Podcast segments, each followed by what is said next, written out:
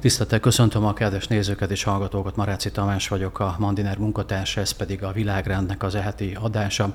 A mai témánk a gázai és az ukrajnai háború geopolitikai összefüggései, ami egy elég meglehetősen bonyolult téma. Viszont két vendéget hívtam pont emiatt, hogy mind a két aspektus meg tudjuk világítani, és talán lesz egy közös halmaz majd a beszélgetés folyamán.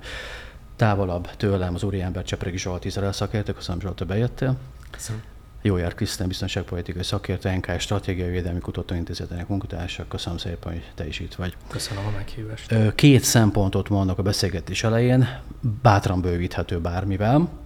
Két olyan szempont, ami a, a, az elemzésekbe visszatérő az elmúlt 20 nap során, amióta a Hamas terrorakciója megtörtént október 7-én. Az egyik szempont az, hogy az időzítés véletlenül amiatt történt, mert a Hamas belátta, hogy a háttérben a Hamas, illetve Irán a háttérben belátta, hogy a háttérben zajló izraeli, szaudi közeledés a küszöbön áll, és csak egy ilyen brutális terrorakcióval lehet egy olyan helyzetet teremteni, ami ezt a közeledést megakadályozza. A kettes pont pedig az, hogy Oroszországnak is érdeke lehetett az, hogy Ukrajnáról a figyelme elterelődjön. Egyrészt Amerika nem csak figyelme, hanem erőforrásai is át fognak csoportosodni, csoportosulni a közel-keletre, így van benne egy orosz érdek is, hogy, hogy, hogy érintettség van-e benne, az nem bizonyított, de először arra kérném, hogy erre a két szempontra reagáljatok, illetve hogyha van harmadik, negyedik, akkor mondjátok, hogy mi lehetett tehát a Hamasnak az eredeti indítéka a brutális terrorakció megvalósítására. A Hamasnak valóban nagyon nagy fenyegetést jelentett az, hogy Izrael és Szaudarábia amerikai közvetítéssel egy olyan normalizációs folyamaton ment végbe, aminek a vége egy teljesen megváltozott közel-kelet lett volna. Olyan biztonsági garanciákat jelentett volna mind Izraelnek, mind Szaudarábiának, ami megváltoztatta volna a hatalmi dinamikát a térségben. Azonban azt gondolom, hogy a Hamas számára még egy plusz fenyegetés volt az is, hogy Irán is egy normalizációs folyamatban volt, illetve van Szaudarábiával és más térségi államokkal, tehát ilyen szempontból a Hamas ezzel a brutális terrortámadással október 7-én a saját relevanciáját akarta visszaemelni a térségben, és emellett megakadályozni nem csupán az izraeli-szaudi közeledést, hanem az iráni-szaudi közeledést is, vagy esetleg bármilyen iráni-amerikai mini paktumot, mini megállapodást. Tehát ilyen szempontból azt gondolom, hogy minden résztvevő, közel-keleti résztvevő nagyhatalomnak hátrányára volt ez a konfliktus, ennek a kirobbanása. Ez az egy, ez a egyik szempont. A másik viszont azt gondolom nagyon fontos azt is megfontolni, hogy Izrael maga egy belpolitikai válságban volt, azonban május óta kifelé jött ebből a válságból. Tehát még Izrael egy erősödő pályán van, mind gazdasági, mind politikai, mind katonai értelemben, hiszen egy katonai forradalom előtt áll Izrael, ahol a különböző dróneszközök, új fegyverrendszerek bevezetése küszöbön áll, addig a Hamas éppen a relevanciájának egy látványos csökkenését tapasztalhatta az elmúlt hónapokban és években, és ez a két széttartó erősödés, illetve gyengülési folyamat talán egy olyan lehetőségablakot adott a Hamasnak, hogy elkövesse ezt a terrortámadást. A, a múlt heti adásunkban Szalai Máté pont ezt mondta, hogy ez az utolsó utáni esélye volt a Hamasnak, hogy ezt a széttartó folyamatot megállítsa, és itt kellett berobbantani valamit, ahol még esélye van. Ezek szerint egyetértesz Igen. ezzel?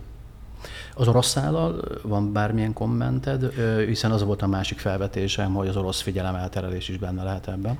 Az egyik legérdekesebb aspektus számomra az izraeli Hamas háborúnak, magán a háborún kívül, hogy milyen kérdésekről veszi el a figyelmet. És ugye nagyon sokan beszélnek arról, hogy az orosz-ukrán háborúról mennyire veszi el a figyelmet, vagy nem veszi el a figyelmet, azonban amiről mindenképpen elterelte a, a nemzetközi közvéleménynek a figyelmét, az a szíriai átalakuló helyzet. És itt néhány héttel ezelőtt Törökország egy nagyszabású offenzívát indított a kurd állásokkal szemben. A szíriai felkelők arról tesznek nyilvánosságra riportokat, hogy orosz segítséggel Assad elnök erői igyekeznek felszámolni az utolsó állásaikat. Szíriában is egy, egy sokkal forróbb időszak alakult ki az elmúlt hetekben, és a világnak a figyelme elterülött erről a, a konfliktusról. Tehát azt gondolom, hogy érdemes azt látni, vagy érdemes lenne azt azt is figyelemmel kísérni, hogy nyilván az Izrael-Hamas háború nagyon fontos, nagyon kritikus, hogy ennek mi lesz a, a kimenetele, azonban, hogy párhuzamosan Szíriában is történnek olyan események, amelyek évekre vagy akár évtizedekre megváltoztathatják a közel-kelet hatalmi térképét. Azonban ezekre nyilván nincsen olyan energia figyelni, mint a most zajló háborúra. Oroszország azonban még a maradék erőivel, amennyire lehet azt látni, aktív továbbra is Szíriában. Azt gondolom, hogy ez a kulcs kérdés, tehát hogy Ugye Oroszország még mindig bent van Szíriában. Emiatt azt gondolom, hogy egyébként Oroszország ennek a konfliktusnak a horizontális kiszélesedésében semmiképp sem érdekelt, pont amiatt, hogy az erőforrásainak egy része az továbbra is le van kötve Szíriában, ráadásul ugye innen is ki kellett vonni az ukrajnai műveletek miatt fontos eszközöket, személyállomány egy részét, tehát Oroszország semmiképp sem érdekelt, azt gondolom, hogy túlzottan eszkalálódjon ez a helyzet. Ugye az, hogy maga Oroszország mennyire lehetett érintett ebben, ugye erre semmi bizonyíték nincs, hogy ténylegesen Oroszország állt volna, vagy akár csak tudott volna arról, hogy a Hamas mire készül. Ugye ezzel együtt nyilván az az eleme a történetnek, hogy elvonhatja az Egyesült Államok figyelmét Ukrajnáról, illetve a kollektív nyugatnak a figyelmét Ukrajnáról. Ez mindenképpen kedvező fejlemény természetesen Oroszországnak. Azt gondolom, hogy itt azt fontos látni, hogy, hogy orosz nézőpontból ennek a Hamas-izraeli kérdésnek van legalább három szintje.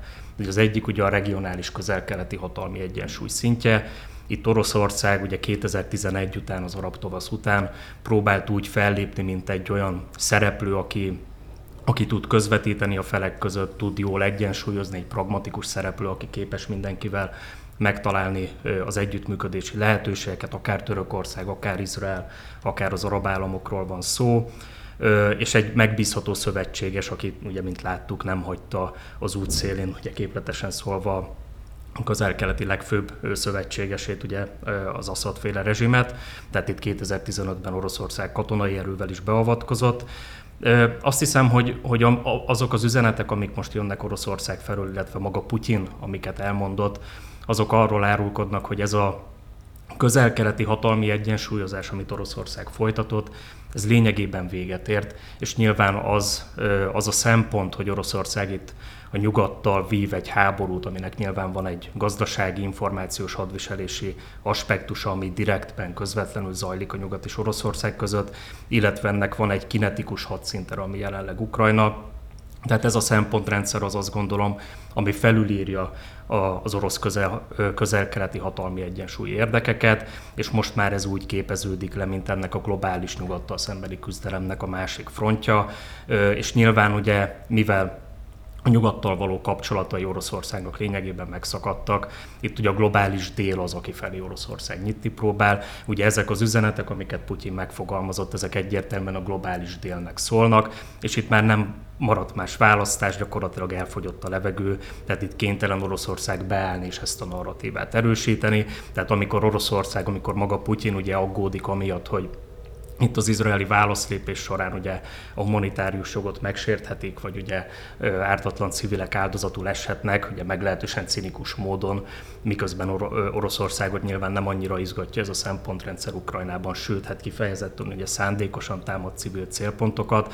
Tehát ez a cinikus narratíva, ez egyértelműen a globális dél megnyerésére játszik, ugye úgy állítja be Oroszország egyébként a szovjet narratívához, szovjet retorikához visszanyúlva, hogy itt lényegében egy antiimperialista küzdelmet támogat a közel-keleten, és ugye nyilván a közel-keleti kolonialista hatalmaknak, illetve a nyugatnak a, a partnereit Izrael ebben a térségben. Tehát ez az a szint, azt gondolom, hogy felülírja a közel-keleti hatalmi egyensúlyokat. És van ugye egy, egy belpolitikai szintje is érdekes módon ennek a történetnek orosz szempontból. Alexandr Gabujev orosz közel-kelet szakértő mutatott erre rá, hogy miközben ugye azok az orosz állampolgárok, akik a háború miatti tiltakozás vagy a mozgósítás hatására ugye elhagyták Oroszországot, ugye ezeknek az embereknek egy része ugye egyrészt ugye például Örményországba távozott, másik jelentős részük például Izraelbe távozott, tehát ha úgy tetszik, van egy ilyen cinikus összekacsintás ugye azokkal az oroszokkal, akik Oroszországban maradtak, hogy lámlám hiába mentek el Oroszországból, ugye a háború, a konfliktus utoléri ezeket az oroszokat is, akik kvázi elárulták ugye Oroszországot. Köszönöm szépen, ezekről még talán sok szempontot mondta, ezekre megpróbálok így észben tartani és visszatérni. Még egy dolog, amit említettél, hogy Figyelem elterelésnek tehát jó az orosz szempontból, hogy Gázában egy Amerikát lefoglaló konfliktus keletkezett egy második front, a nyugat, a globális vagy kollektív nyugat számára, de ha jól értem, Akremnek nem érdeke, hogy Izrael és Irán, tehát két állami háború legyen egy terrorszervezet elleni háborúban. Így van?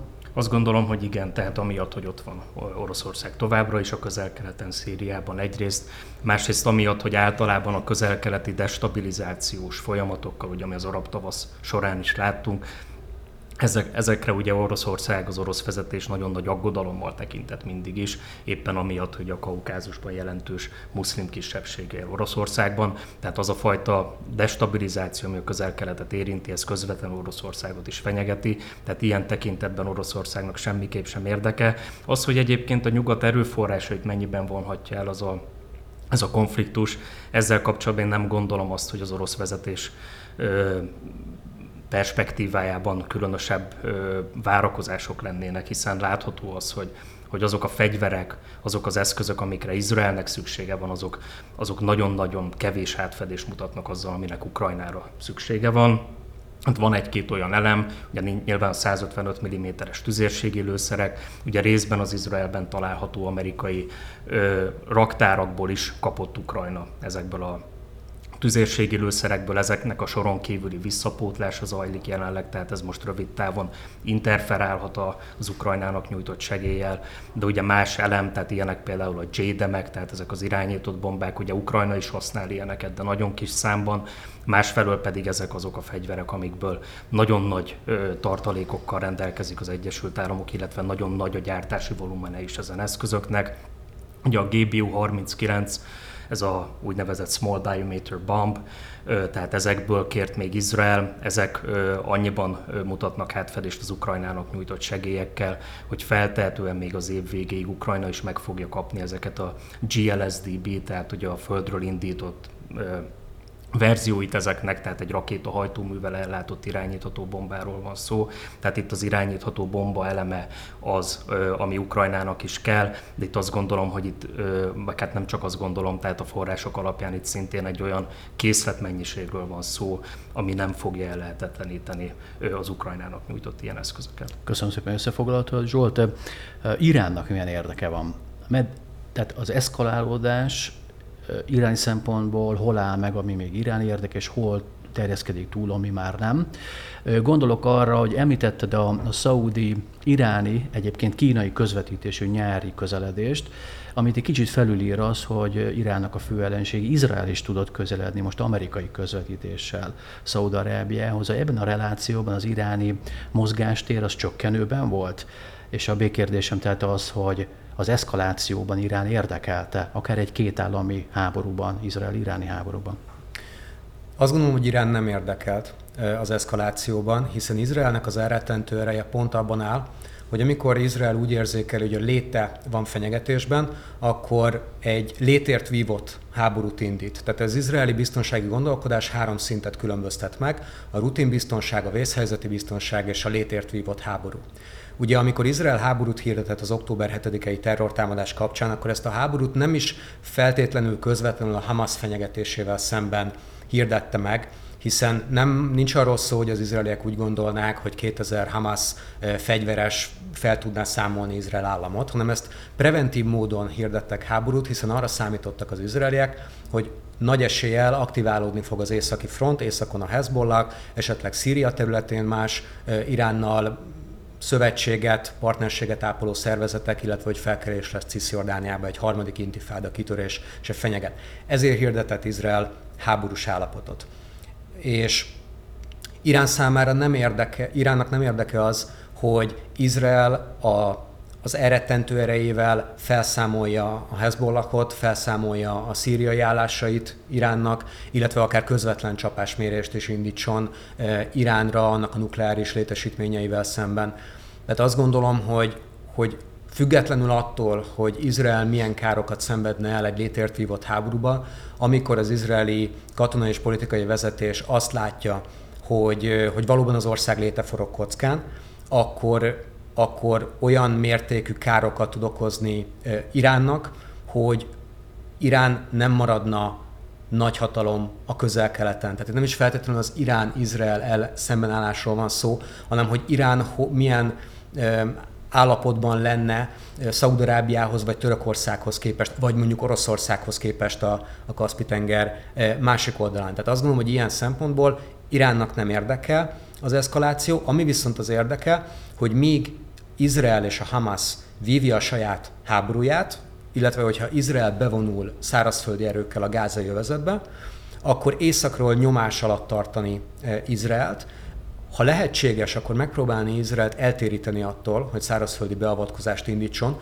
illetve ha már, még ha el is indít egy szárazföldi beavatkozást a gázai vezetben, ne legyen képes arra, hogy teljes mértékben felszámolja a Hamaszt, hiszen, hiszen Iránnak a Hamas olyan szempontból erőforrás, hogy bár Izrael mindig is az, az északi háborúra koncentrál, tehát a Hezbollakkal, Iránnal, szíriai erőkkel szemben, mindig is ezzel tervez az utóbbi években, amióta Irán az a, az a hatalom, amit egy létbeli fenyegetésnek lát Izrael. Azonban a Hamas hasznos volt abból a szempontból, hogy mindig fenyegetést jelentett délről. Tehát azt gondolom, hogy az izraeli stratégiai tervezés teljesen meglepte az, hogy a Hamas egymagában egyedül indított háborút, az első órákban, első percekben az izraelieknek az volt a várakozása, hogy indulni fog a második front északon. Egyébként a te személyes véleményed mi, hogy van benne iráni szál az akció szervezésében, vagy még Iránt is esetleg megléphette a Hamasnak ez a spontánnak tűnő, bár azért tudjuk, hogy egy megtervezett akciósorozata. Én azt gondolom, hogy mindkét szempont igaz. Olyan úgy, hogy Irán segítséget nyújthatott a, azzal kapcsolatban, hogy ha háborúra kerülne sor, ha Irán és mondjuk a Hezbollah északról támadást indítana e, Izrael szemben, vagy másik oldalról, hogyha Izrael támadást indított volna a Hezbollahal szemben északon, akkor milyen stratégiát kellett volna követni a Hamasnak, hogy elterelje Izrael figyelmét. Tehát azt gondolom, hogy ilyen szempontból tervezési segítséget nyújthatott Irán a Hamasnak, hogy a meglévő erőforrásaival egyáltalán mihez kezdhet Izrael szemben. Viszont azt gondolom, látva Iránnak a reakcióit, hogy, hogy nagyon lassan léptek, a Hezbollah nagyon lassan és nagyon fokozatosan lépett be ebbe a konfliktusba, és minimális mértékben. Tehát, hogy néhány beszivárgási kísérlet, néhány tankelhárító rakéta kilövése, és ezekről soha nem lehet tudni, hogy ezt valóban a Hezbollah követte el Libanonból, vagy pedig egy palesztin terrorszervezet, ami Libanon területén van.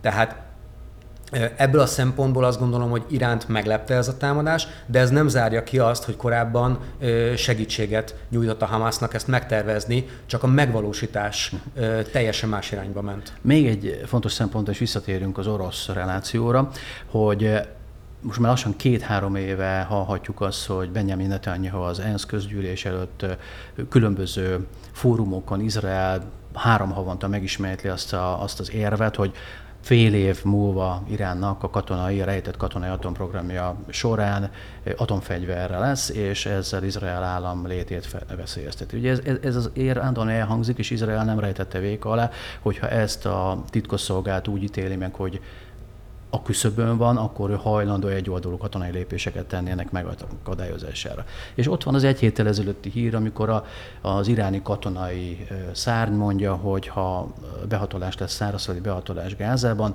akkor Irán megelőző csapásokat fog izraeli célpontokra végrehajtani. Ezek olyan katonai fenyegetések, amit én, én újságíróként sem tudom jól megítélni, hogy ez a retorika világa, vagy ez már tényleg az a pont, és az eszkalációval, mert ugye eszkaláció lesz nyilvánvalóan Gázában, eljuthatunk egy olyan pontig, amikor valaki tényleg támadni fog a másik állam ellen.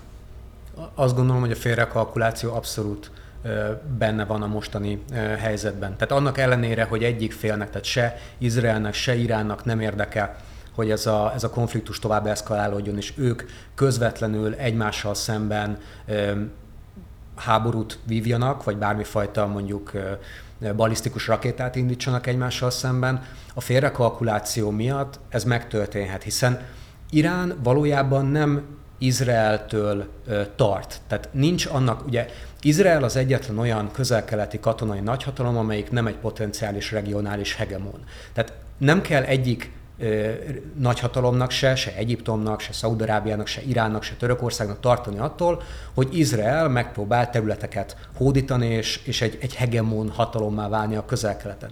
Amitől Iránnak tartania kell, hogy egy olyan ö, sarokba kényszeríti Izraelt, amikor az egy létért vívott háborút érzékel, és elkezdi minden rendelkezésre álló katonai erejével felszámolni a Hezbollahot, és ha, halad ö, kelet felé.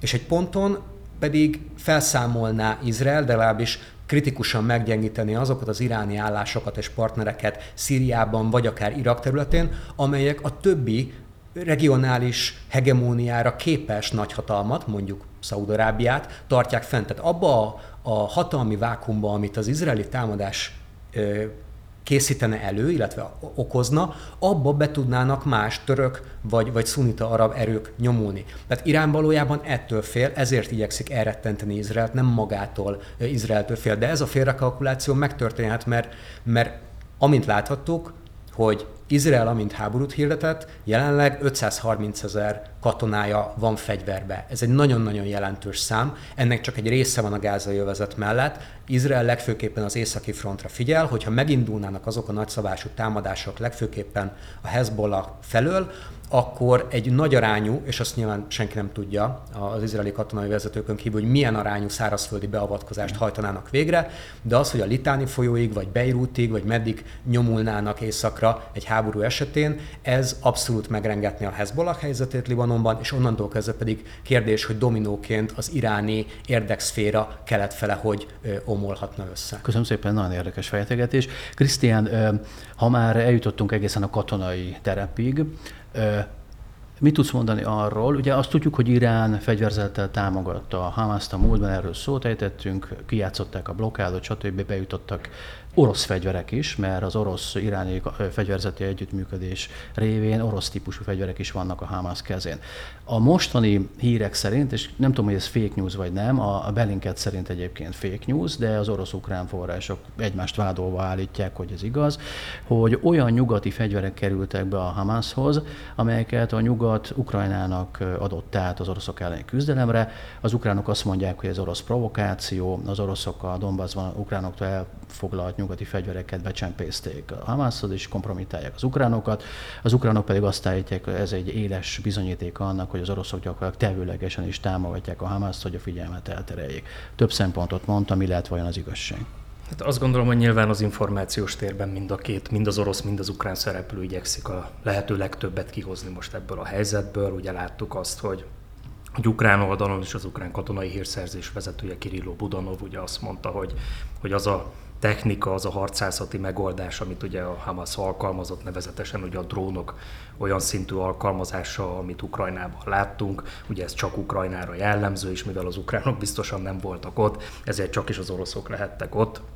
Ugye mögött az akció mögött azt gondolom, hogy ez egy hát elég nehezen bizonyító erejű kijelentés, tehát tehát azt, azt gondolom, hogy fontos látni egyébként, hogy ezek a nem állami szereplők voltak azok korábban is, akik a leginkább innovatívabbak voltak. Mondjuk a drónok használata terén, tehát mondjuk az ezt megelőző orosz-ukrán háború előtt már ö, Oroszország éppen Szíriában ugye ilyen nem állami szereplőktől ö, bizony elég sok ö, érzékeny veszteséget szenvedett el, akik ugye ilyen raj drónrajokkal ö, csaptak le mondjuk a Mejmimi orosz bázisra Szíriában. Tehát azt gondolom, hogy hogy, hogy indokolatlan volna elvitatni a Hamasnak az adaptációs képességét itt ebben a konfliktusban. Az, hogy ugye orosz fegyverek ténylegesen, vagy ugye nyugat által átadott fegyverek, amiket Ukrajnának adott, tehát felbukkanhattak, erre én nem látom bizonyítékot. Nyilván ezt nem tartom kizártnak, én azt gondolom, hogy annak az esélye, hogy ez ukrán forrásból került ki, az gyakorlatilag minimális, elhanyagolható Ugye ezzel együtt nyilván, mivel zajlik ez a háború, az orosz hadsereg is tett szert ezekre a fegyverekre olyan értelemben, hogy nyilván amikor elfoglaltak egy-egy települést, ugye ezt nyilván ugye láttuk is, hiszen az orosz fél ugye ezeket kiállította Moszkvában, Szentpéterváron, zsákmányolt nyugati haditechnikai eszközöket, tehát ugye nagyon nagy mennyiségben zsákmányoltak Stingerváról indítható rakétákat, Enló, Javelin harckocsi elhárító eszközöket, tehát ezek gond nélkül juthattak el ilyen zsákmányolt orosz forrásból ö, Iránon keresztül a Hamashoz. Nyilván ezt a, az ukrán fél próbálja meg akkor kihasználni az információs téren. Igen, ez akár a fekete piac is lehet, ugye itt az orosz fekete piacon keresztül fegyverkereskedelem az akár nem állami célt is mutathat, de viszont arra nagyon kíváncsi lennék, Krisztián, hogy te hogy kommentálod Amir Veitman, izraeli politikus, a Likudnak, a, tehát a kormánypártnak a tagjának az RT orosz tulajdonú televízión tett váratlan összeveszését a műsorvezetővel, gondolom ismeritek a YouTube-ra ezt a felvételt, engem, mikor megláttam a magyar médiában és megnéztem az eredeti felvételt, ez egészen megdöbbent, hogy egy izraeli politikus újjal mutogat a fenyegeti meg Oroszországot, hogy miután legyőztük a Hamas, ti jöttök, és meg fogjátok fizetni az árat ti Oroszország azért, hogy terroristákat támogatok. Én, én egyszerűen nem tudom elképzelni egy Likud képviselő, aki Knesset tagként gondolom azért valamiféle titkosszolgálati anyagokat kap és nem a levegőbe beszél, hogy milyen információi lehetnek Izrael államnak arról, hogy milyen, mi, mi, miféle valós orosz támogatás lehet a Hamas mögött. Mi, hogy tud ezt a rejtvényt megfejteni, Krisztián? Hát nyilván én nem férek hozzá ezekhez az információforrásokhoz, tehát ezt világ, nehéz nem azt kérdezem, kommentálni. hanem hogy valós-e, hogy egy Likud képviselő a levegőbe beszél, és nincsenek konkrét bizonyítékaik arra, amiről beszél. Tehát azt, azt gondolom, hogy a Zsoltnak kell inkább megválaszolni, mert ő foglalkozik Izrael nem én, tehát nem tudom, hogy milyen az izraeli politikusoknak a habitusa ebből a szempontból, ami számomra amit számomra bizonyít ez a kijelentés, vagy, vagy ez, a, ez a nyilatkozat az RT-nak, az az, hogy, hogy Izrael azért nagyon óvatosan léptelt ebben az orosz-ukrán konfliktusban, tehát az ukránok kifejezetten kértek egy csomó mindent Izraeltől, és Izrael nagyon vonakodott átadni gyakorlatilag.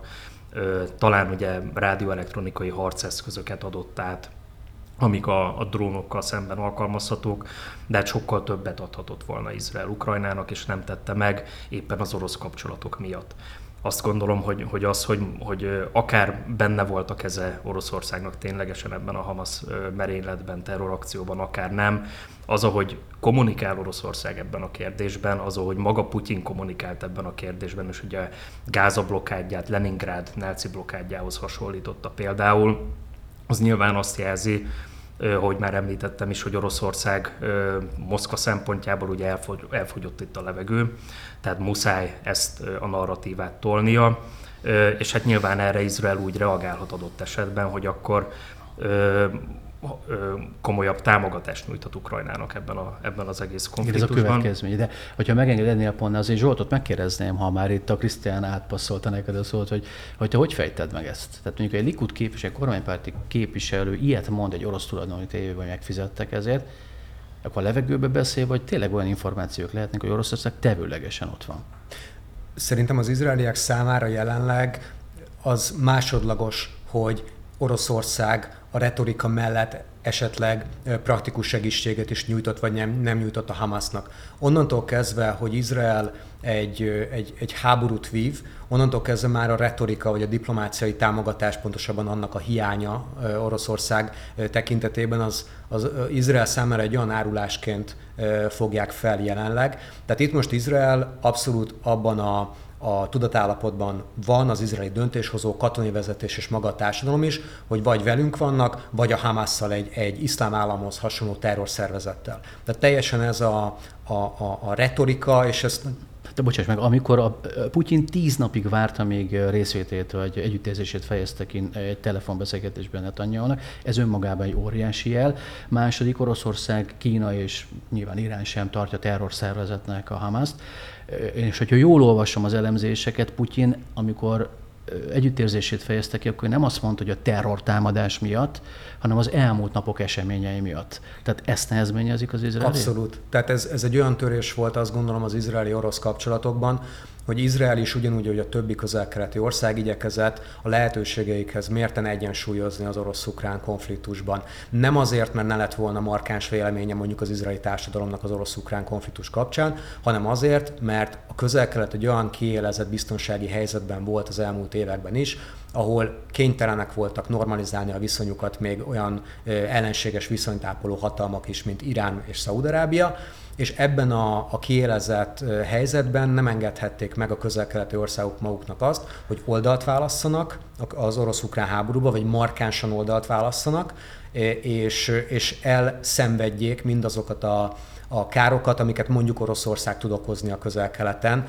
akár közvetlenül, akár közvetve azzal, hogy, hogy az adott országnak az ellenségét jobban támogatja. Tehát itt minden ország figyelt a hatalmi egyensúlyra, vagy az egyensúly hiányára a közel-keleten.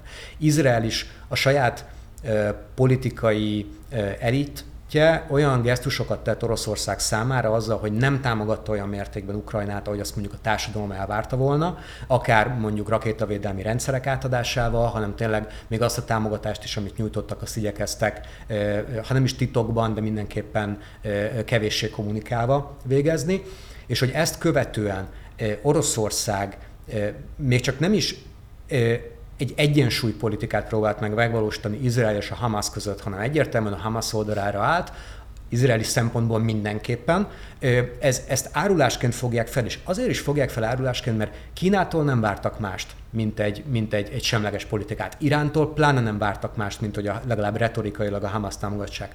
Azonban azt gondolom, hogy az izraeliek pontosan amiatt, hogy Oroszországnak reálpolitikai érdekei miatt nem célja, nem érdeke a háborúnak az eszkalációja, ezért azt gondolom, hogy az izraeliek minimum egy egyensúlypolitikát vártak volna. És ebben a kontextusban kell látni a, a Likud vezető politikusának, vagy a parlamenti politikusának a, a, a, a, az RT-n a tett nyilatkozatát. Ő abszolút átemelte azt a kommunikációs stílust, ami, a, ami az izraeli médiában teljesen megszokott. Mm. Tehát, hogy ilyen szempontból ezt nem feltétlenül kell úgy értékelni, mint, mintha ugyanez a beszéd egy orosz politikustól Persze, hangzott világos. volna el, vagy akár egy nyugati politikustól. Viszont, és, és az is fontos, hogy hogy nem a izraeli védelminiszter fenyegette meg mondjuk az oroszokat. Tehát azt gondolom, hogy ez egy jelzés volt az oroszok számára, hogy most Izrael szempontjából nagyon rossz irányba mentek. Még van idő ezt, ezt korrigálni, hiszen izraeli szempontból ez a háború még csak az első szakasz zárult le, vagy talán még az se zárult le, az, ahol a Hamas egy terrortámadást követett el, és a második szakasz pedig az lesz, ahol izraeli célok szerint a Hamaszt megsemmisítik. És itt azt gondolom, hogy ennek a fenyegetésnek van egy olyan szerepe, hogy itt jelezni Oroszország számára, hogyha itt a második szakaszban minimum nem egy egyensúlypolitikát fog követni, akkor annak az árát meg fogja fizetni az Ukrajnába vívott háborúja során. Teljesen érthető. És ez az a pont a beszélgetésünkben, amikor egy, geopolitikai ö, ívben értelmeznénk azokat az eseményeket, amit egyes szereplők esetében most megtettünk az elmúlt percekben, és innentől kezdve mind a kettőtöket kérném, hogy reflektáljátok, a, a, amit kérdezek, mert próbáltam súlyozni most Oroszország és Izraelre a két vendég között. Az egyik az, amit Krisztián említette, az információs háború, ami kísérője a katonai eseményeknek. Itt több szempont is van, kicsit bonyolult lesz a kérdés, de talán egyértelmű, hogy itt, itt, itt a szereplők elmozdulnak tektonikusan egymás mellett, mert egy olyan geopolitikai dinamika van, ahol nem minden marad úgy, sőt semmi nem marad úgy, mint korábban volt. Az egyik szempont az, hogy Oroszország a karanténból sok elemző szerint ezzel most kitört, megint szükséges lesz orosz segítséget kérni, oroszok véleményét meghallgatni, ki az Izrael is igényli, hogy az oroszok mondjanak valamit, és úgy, ahogy Izrael szeretné. A másik, az orosz információs gépezet beindult, és az az érve, hogy ha minket háborús bűnösnek tartotok azért, mert civileket is lőttünk az ukránok elleni harcban, akkor a kettős mérce elvetésével most izraeli gázai bombazást ugyanezzel a mércével kéne mérni, de a nyugat nem hajlandó erre, vagyis mégse vagyunk olyan háborús bűnösek, ez egy nyugati vád. A másik pedig az, hogy Izrael helyzete viszont nagyon kínossá kezd válni, mert eddig egy status quo évekig egy kellemes helyzetben voltak, nem kellett a palesztingyről beszélni, stb. Most berobbant körülöttük a történet ismét, és Izrael ugyanazokat a stigmákat kapja most a globális déltől, az arab államoktól, akikkel elvileg most békülőben volt az elmúlt évek, mint amit az oroszok kaptak most másfél évig. Tehát a kérdésem azt hiszem érthető, Oroszország karanténból kifele tart, Izrael viszont egy kínos helyzetben. Erről mi a véleményetek? Én nem gondolom azt, hogy Oroszország kifelé tartana a karanténból, és nem látom azt, hogy most ez a közel-keleti helyzet lehetőséget kínálna erre. Tehát Oroszország ezt megpróbálta már egyszer eljátszani, ugye 2015-ben Szíriában, Ugye ott a beavatkozás mögött részben az, a, az orosz szempont merült fel, hogy akkor Ukrajnát háttérbe szorítani és kikényszeríteni, hogy a nyugat újra tárgyaló asztalhoz üljön Oroszország. Ugye Szíria kapcsán, ugye itt az asztalai folyamat, az pedig ugye kifejezetten ugye Irán, Törökország részvételével zajlott, tehát megpróbált Oroszország a maga módján rendezni ezt a kérdést. Ez ugye részben sikeres volt egyébként, de azt gondolom, hogy egész egyszerűen most Oroszország nincs abban a helyzetben, és nincsenek meg azok a képességei, sem az a hitele, hogy itt közvetítőként tudjon fellépni, és ugye a nyugat nem fog vele tárgyalni. Tehát azt gondolom, hogy, hogy kitörni ebből a karanténból nem fog. Ugye a globális dél felé tud beszélni, Ugye ezt már az orosz-ukrán háború megindításakor láttuk, tehát hogy itt a küzdelem mind a nyugat, mind, az, mind Oroszország részéről megindult azért, hogy a globális dél az, az kénytelen legyen oldalt választani ebben a kérdésben. Ugye láthatóan nem sikerült erre rákényszeríteni, tehát a, a globális dél az nem csatlakozott a nyugati szankciós rezsimhez, és ugye Oroszország meg tudta szólítani pont amiatt, Uh, ahogy, el, hogy, ezt a konfliktust, ami Ukrajnában zajlott, ezt elkezdte relativizálni Oroszország. Tehát a, a közel-kelet egy nyilván egy olyan információs buborékban van, ami nem mutat átfedést azzal, ami Európában történik. Tehát ugye már az orosz-ukrán háború kezdetétől ugye a közel-kelet, ugye az arab világ, a muszlim világ arra mutogatott, hogy náluk ez zajlik évtizedek óta a közel-keleten, hívjuk ezt izraeli-palesztin konfliktusnak, hívjuk ezt ugye iraki háborúnak, afganisztáni háborúnak, tehát nem igazán volt közös metszet, nem igazán volt szimpátia ugye Ukrajnával kapcsolatban. És ugye rátérve a másik kérdésedre, nyilván erre próbál most Oroszország ráerősíteni, és azt gondolom, hogy hogy ez az, ami viszont ö, talán itt eredményt érhet el Oroszország, nem abban, hogy megosztja a nyugat erőforrásait, de ebben azt gondolom, hogy nem fog, ha csak nem szélesedik ki ez a konfliktus, illetve húzódik el időben olyan, ö, olyan tekinte, vagy a, olyan léptékben, hogy kénytelen legyen ténylegesen mondjuk számottevő tüzérségi lőszert Ukrajna helyett immáron Izraelnek átadni a nyugat. Azt gondolom, hogy erre egyébként van esély, de erről Zsolt többet tud mondani. Azt gondolom, hogyha Izrael bemegy Gázába, és, és adott esetben tényleg elhúzódik ez az intervenció. De kétségtelenül az információs térben Oroszország megpróbálja relativizálni ezt a helyzetet. Ugye már Putyin nyilatkozatai e felé tendáltak, és azt gondolom, hogyha tényleg megindul az izraeli szárazföldi művelet, és tényleg egy humanitárius katasztrófával fog fenyegetni, akkor nagyon nehéz lesz a nyugatnak ténylegesen ugye kiállni Izrael mellett, és azt mondani, hogy ha majd Gázából hasonló képsorok fognak kijönni, mondjuk, mint Mariupolból, hogy miért elfogadhatatlan az egyik Európában, és miért elfogadható a másik a közelkereten. És azt gondolom, hogy az amerikai diplomácia is ezért próbál nagyon hatásosan, és láthatjuk, hogy, hogy, hogy hatásosan, hiszen még mindig nem került sor erre a gázai intervencióra. Ez egyébként azt gondolom, hogy nagy részt az amerikai diplomácia eredménye is, hiszen próbálják, és már a kezdeti amerikai nyilatkozatok is úgy szóltak, hogy Biden részéről, hogy az izraeli műveletet ne a harag vezérelje, hanem ugye hideg fejjel essenek neki a Hamasnak, ha úgy tetszik. Tehát azt gondolom, hogy Amerika is érzékeli ennek a veszélyét, és próbálják ezt, ezt keretek között tartani. Az Oroszország karanténból való kitörése kapcsán azt gondolom, hogy nagyon ér, fontos lesz azt látni, hogy mennyi szimpátiát tud Oroszországnak a most követett álláspontja a Hamasnak a kimondott vagy ki nem mondott, nem is támogatása, de, de legalábbis nem az izraeli oldal támogatása, hogy mennyi szimpátiát tud kelteni mondjuk arab államoknak a közéleményében, és mennyit azok a, a vezetők körében, akik végül a döntéseket hozni fogják, és, és akik viszont pragmatikus okok miatt egyáltalán nem kívánták ezt a mostani háborút, hiszen, saját nemzeti érdekeik miatt ők a normalizációban, erőgyűjtésben voltak érdekeltek. Tehát ilyen szempontból azt gondolom, hogy nyíltan nem ellenkezhetnek az orosz politikával szemben, de de ki nem, hiszen akkor a saját közvéleményük fordulna vele szemben. Ugye ezekben az országokban nagyon fontos kérdés nyilván a palesztin ügy, azonban, tehát amire tekintettel kell lennie minden arab országnak a vezetőségének, de ez nem azt jelenti, hogy az ő rövidtávú nemzeti érdekeik abban állnának, hogy mondjuk a, a gázai övezetnek a, a sorsa miképpen alakul, de nyilván ezt a kérdést nem felejtetik el. Tehát azt gondolom, hogy fontos lesz látni, hogy az arab államoknak például a vezetősége az mennyi időt ad úgymond Izraelnek, hogy a Hamaszt felszámolja. Én azt gondolom, hogy az elmúlt két, két és fél hétben azt lehetett látni, hogy rendkívüli türelemmel viszonyultak az arab államok vezetősége Izraelhez, minden korábbi fegyveres konfliktushoz képest nagyobb megértéssel viszonyultak azzal kapcsolatban, hogy a Hamaszt és a palesztin iszlám dzsihádot fel kell számolni. Nyilván nem azért, mert Izraelnek akarnak különösebben jót, hanem azért, mert saját nemzeti érdekeik azt kívánják, hogy legyen egy kiegyezés a közel-keleten, lehessen hasznosítani az izraeli tőkét, technológiát, biztonsági együttműködést, és ebben a Hamas nagyon nagy károkat okozott a közel-keleti folyamatoknak. Tehát, Tehát Izrael elszigetelődés az volt igazából a kérdés, hogy hogyan látod ezt a folyamatot. Hogy ezzel a gázai hadművelettel, amit mondott, hogy megvan még a bizalom, meg még a köldögzsinór, de hol van az a pont, amikor Izrael bajba kerül?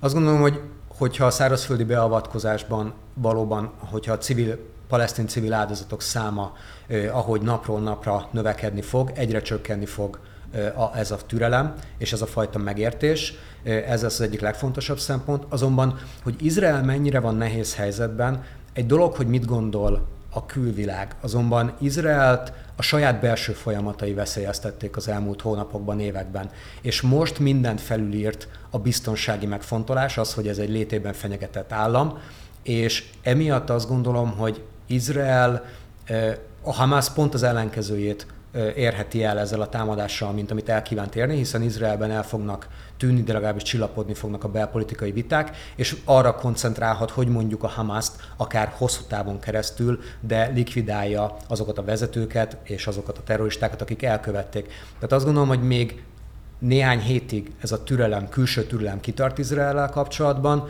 és ezért is azt gondolom, azt lehet látni, hogy a mostani viták Izraelen belül azok arról folynak, hogy minél hamarabb megindítani a szárazföldi offenzívát a gázai szemben, felszámolni a Hamasnak a katonai és és kormányzási infrastruktúráját. A valódi kérdés azt gondolom az, hogy ki lesz hajlandó Gázának az irányítását átvenni. Izraeli tankokon nem lehet legitim palesztin kormányt alapítani, tehát eh, Mahmoud Abbas nem fog tudni izraeli hadseregnek a, segítségével hatalomra kerülni. Hajlandó-e Szaúd-Arábia vagy Egyiptom felelősséget vállalni a gázai övezetért, és én úgy látom, hogy jelenleg senki nem hajlandó a gázai övezetért felelősséget vállalni, és ez lesz az a nagy kérdés, ami akár azt is eldöntheti, hogy valóban érdeke Izraelnek egy, egy szárazföldi offenzívát megindítani, és teljesen átvenni a hatalmat a gázővezetben, vagy egyszerűen nincs alternatíva, csak az, hogy azokat a személyeket és vezetőket, akik a október 7-i terrortámadást elkövették és kitervelték, őket likvidálni. Világos. Eljutottunk a nagy geopolitikai képhez itt az adásunk végén, és ez mind a kettőtök közé kérdés. Ez, ez érdekel engem a legjobban most a következő hónapokban, hogy ha megnézzük, három nagy handszintér van, főleg az Egyesült Államok szempontjából egy óriási geopolitikai kihívás. Az egyik ugye a közel-kelet berobbanása, a másik a már másfél éve zajló Oroszország gyengítését, amerikai érdekről beszélek, Oroszország gyengítését jelentő ukrajnai háború. A harmadik pedig a csendes óceáni térség, amely 10-15 éve prioritás Amerika számára.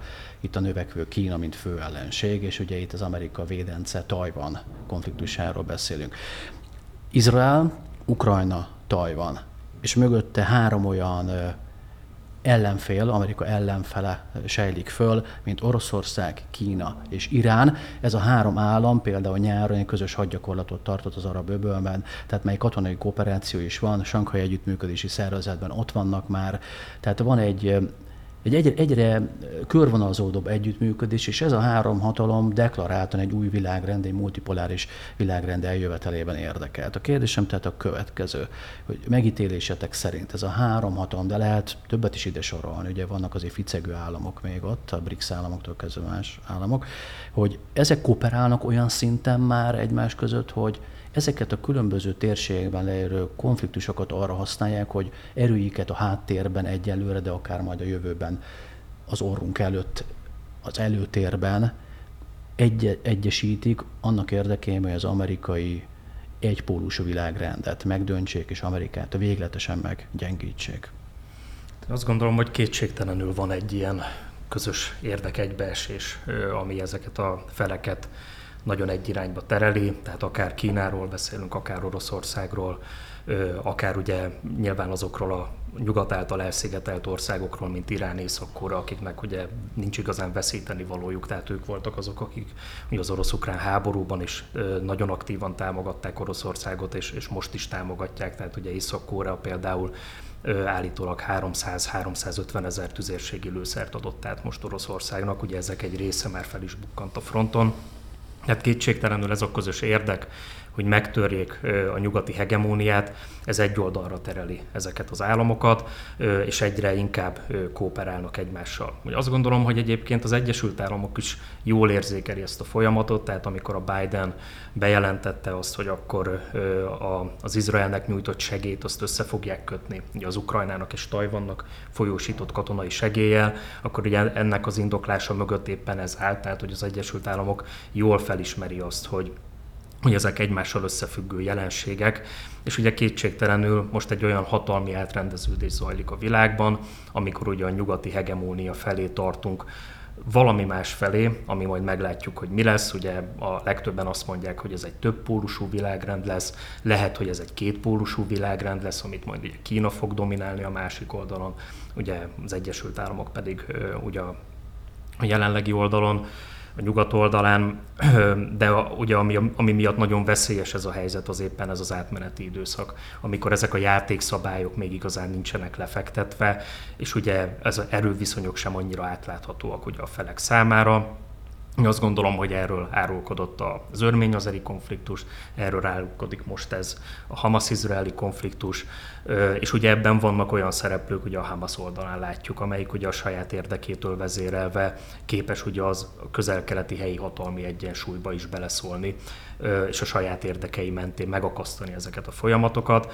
Tehát kétségtelenül azt gondolom, hogy, hogy e felé tendálunk, tehát van egy nyugati hegemóniával szembeni szerveződés. Ugye ennek a kooperációnak a, a mértéke az, az nyilván eltérő az egyes szereplők között, tehát Kína azért ennél jóval nagyobb türelmet tanúsított eddig, és jóval kevésbé folyt bele aktívan ezekbe a folyamatokba, nyilván azért is, mert Kínának van még mit veszítenie, tehát nyilván a nyugati másodlagos szankciók azok nagyon súlyosan árthatnának Kínának, tehát ezért Kína nem támogatta aktívan például Oroszországot, de hát kétségtelenül azok a vesztesei ugye a nyugati hegemóniának, mint amilyen Irán és Észak-Korea. Nekik azon az alapon, hogy nincs mit veszíteni, ők hajlandóak egész ö, nagy mélységekig ugye eljutni ebben az Oroszország támogatásában, például az ukrajnai háború kapcsán. Szerintem a, a kialakuló, vagy a versengésben lévő két világrend koncepcióban a különböző szereplők közötti interakciónak a jellege és szabályai az, ami a legjobban különbözik. Tehát, hogyha megnézzük azt, hogy Oroszország, Irán és Kína alapvetően tranzakciókban gondolkodik, ha egyet tesz az egyik fél a másikért, akkor annak az árát a másik meg fogja követelni, és ez mondjuk az orosz-iráni viszonyban nagyon jól látszik fegyverszállítmányokban, a nukleáris program kapcsán nyújtott támogatásban, vagy éppen a hátráltatásban. Az, hogy Oroszország, amikor az érdekei úgy kívánták, akkor az iráni érdekeket elárulta, és azért cserébe, hogy mondjuk normalizálja valamilyen szinten a viszonyát az Egyesült Államokkal a korábbi években. Tehát azt gondolom, hogy ez a kapcsolatrendszer teljesen más a Kína, Oroszország és Irán között, mint ami mondjuk az amerikai, ukrán, amerikai, izraeli, amerikai, japán vagy dél-koreai kapcsolatokat jellemzi. És a kérdés az, hogy van-e elég öm, érdekegyezés Oroszország, Kína és Irán között, hogy ez a fajta hát sokkal szorosabb és szigorúbb elszámolás alapján felálló együttműködés, ez túlélje azokat a kihívásokat, amiket mondjuk a nyugati hegemónia tud intézni, hogyha egy jobb megállapodást ajánl bármelyik félnek. Tehát azt gondolom, hogy a legnagyobb kihívás az az lesz, hogy, hogy mind Oroszország, mind Irán és mind Kína saját nemzeti érdekeit követi, és Iránnál nagyon lehet látni a jelenlegi konfliktusban is, hogy ő megkívánja őrizni a saját erőit, tartalékolni azokat, és nem nyújt támogatást mondjuk a Hamasnak. Tehát nincs az a fajta ideológiai támogatás a gyakorlatban nem nagyon jelenik meg akkor, amikor igazán kritikus lenne az, hogy, hogy a retorika mögé tetteket tegyen. És, és egyre inkább azt gondolom, hogy ez fog, ez fog eldönteni, hogy mennyire haladunk a multipolaritás felé, hogy hogy valóban ezek a tranzakciók a, a különböző felek között nem fognak egyszer csak megszakadni, mert egy jobb tranzakció mondjuk kialakul, egy jobb tranzakciós lehetőség mondjuk Kína és az Egyesült Államok között, és onnantól kezdve ez a fajta multipoláris világrend, amit jelenleg Oroszország és Kína és Irán rövid távú érdekegyezés miatt épít, onnantól kezdve, hanem is értelmét veszti, de, de, de jelentős kihívásokkal fog szembesülni.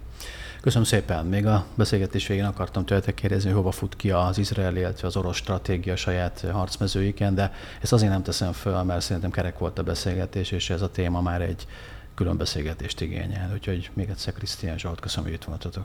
Köszönjük, Köszönjük. a lehetőséget.